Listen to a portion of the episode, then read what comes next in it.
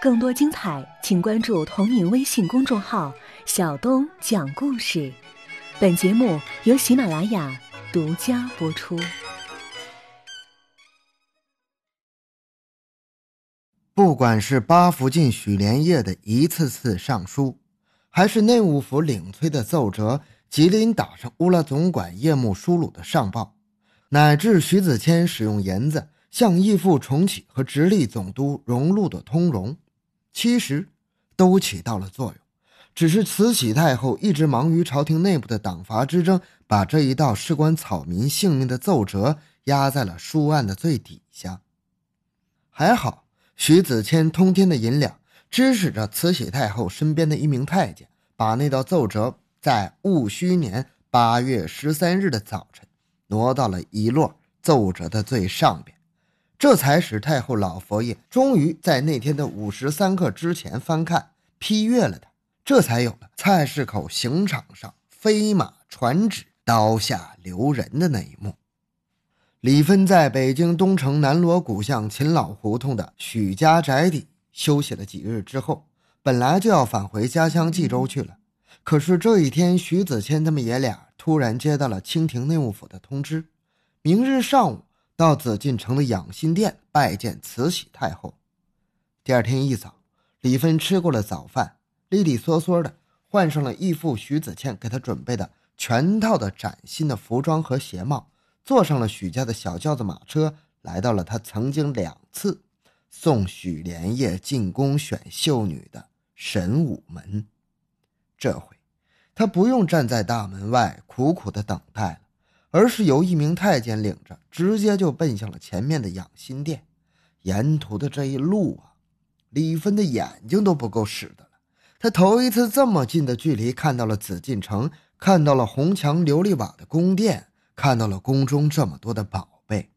因为内务府的奏折上不单写了李芬面对劫匪勇救黄鱼贡的事实，许连夜的上书也写了李芬在冀州上苍罗马市反抗洋教为民争利的实情，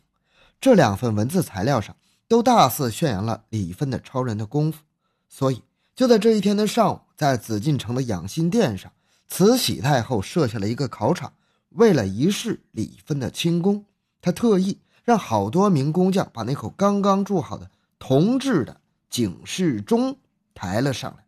这口由清廷内务府造办处监制的巨大铜钟，此刻还冒着缕缕的青烟和升腾的热气，不断地散发出一股金属的腥味。跪在花瓷砖地面上的李芬离他有两丈来远，但还是感觉到了他炙烤的热度。坐在龙椅之上的慈禧太后指着他面前的那口巨大的铜钟对李芬说道：“李义士，这是一口刚刚铸好的铜钟，听说你那燕子门的清宫十分了得呀，那你就在这上面一试身手吧，也让我好生的瞧瞧。”这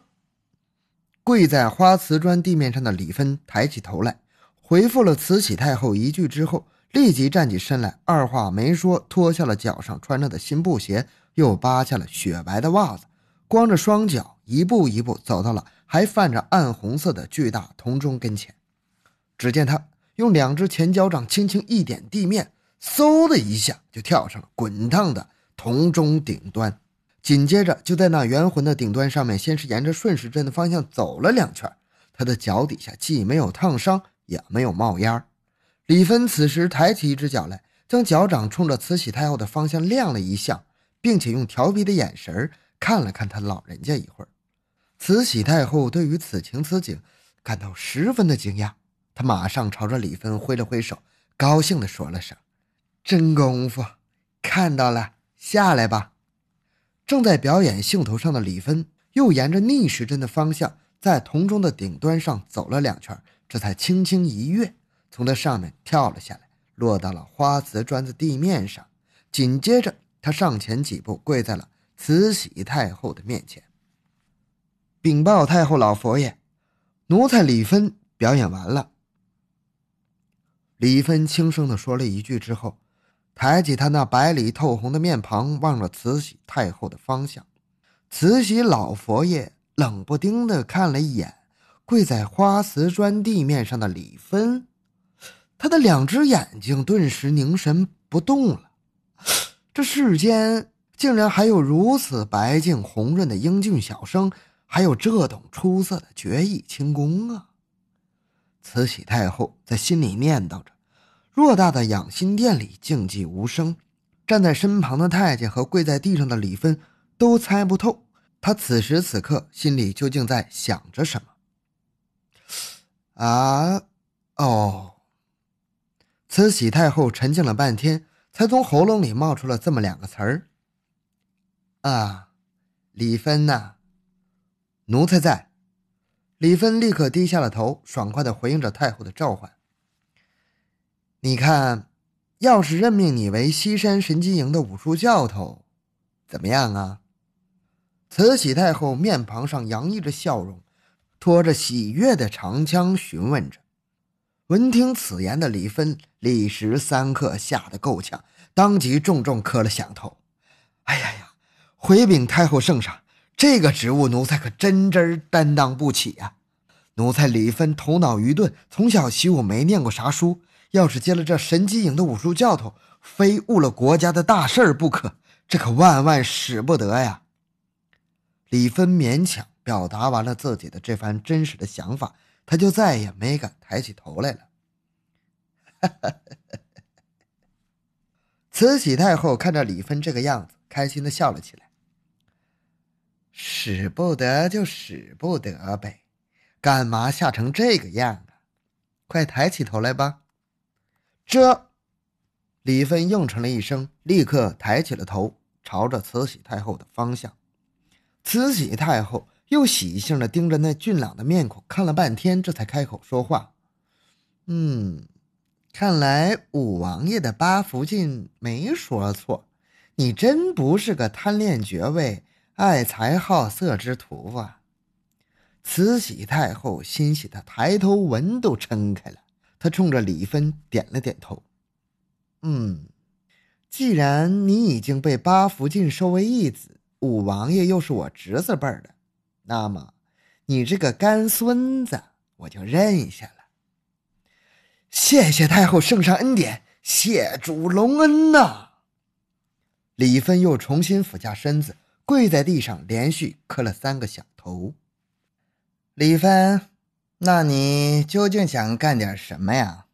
太后老佛爷那可真是金口玉言呐、啊、刚才说起的话题此刻他又重提了起来。请太后圣上还是让我回到家乡的故里冀州上仓的程家庄吧。李芬对慈禧太后的这个话题认真的回答着。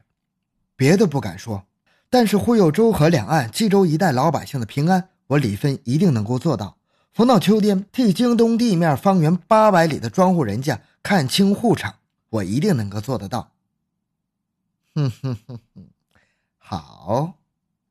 慈禧太后微笑着点了点头，她的两只眼睛依旧在盯着观赏李芬那年轻俊朗的面孔。嗯，能护佑方圆八百里，好啊。举国上下要是都有你这样能保一方平安的豪侠义士，少一点那些个乱臣贼子奸佞妄人，那么大清国也就太平了，我这儿也就没有什么烦心事儿了。说到这儿，他扭头向旁边喊了一声：来人呐！哎，来了您呢！应声走上前一名太监。慈禧太后朝着龙椅的后背上靠了靠，稍微放松了一下身子，眼神一转便发出了圣谕：传旨内务府营造司，在京东冀州上仓镇的程家庄赐给李芬一套三进院的大宅子。这奴才马上就通知内务府营造司酌情办理。太监躬身低头应承着，再赏给李芬一套用膳的金银餐具。慈禧太后伸出她那带着金护指的右手，指着李芬跪地的方向说道：这奴才这就去办理。说完这话的太监稍稍的沉静了一会儿，感到太后吩咐的事情已经完结了，便躬身退了下去。离婚呐、啊。往后在乡里地面上主事儿，难免有个得罪人的地方，可要多加着点小心呐、啊。慈禧太后又伸出她那带着金护指的左手，比划了几下搅和的动作。每到吃饭喝水的时候，都要用那银碗银勺银筷子试试，别让坏人给你下了毒。这奴才知道了，太后。李芬感激地看着慈禧太后的脸庞，眼眶中饱含着激动的泪水。慈禧太后随手从龙椅旁边的案子上拿起了内务府上的那道奏折，闲适地翻看着。你的江湖混号叫燕子李三，对吧？是的，太后。李芬弄不明白慈禧太后为什么此时会问这个，她愣愣地看着老佛爷。可是站在慈禧太后身旁的另一名太监早就明白了她说出此番话的用意，迅速把一个小条案搬到了她的面前，条案上已经摆好了笔墨纸砚。那么赐给你的这处宅子就叫燕园儿吧。说着，慈禧太后提起一支毛笔，在砚台的墨池上饱蘸了一下墨汁，然后在那太监铺好的一张撒金宣纸上一挥而就，写下了燕园两个大字。他稍稍沉吟了一下，看看自己刚刚写下的题词，似乎还是感到比较满意的，这才在旁边签上了自己的名字，然后扬着带着金护指的右手朝前面轻轻一挥。站在身旁的太监手里拿着一颗已经蘸好印泥的硕大图章走上前来，将慈禧太后之宝六个鲜红的篆字印在了他的署名下面。慈禧太后最后又全面审视了一遍题词的总体布局，这才一扬手令太监拿起那幅墨宝，起身送到了李芬的面前。李芬激动万分的泪水再也抑制不住了，泉涌般的从眼眶里流了出来。他跪在花瓷砖的地面上，重重地磕了三个响头，然后把两手狠狠地在自己的衣服上擦了又擦，这才双手从太监的手里接过了那幅字，十分庄严地看了他一眼，发自肺腑地喊了一句：“谢太后恩典。”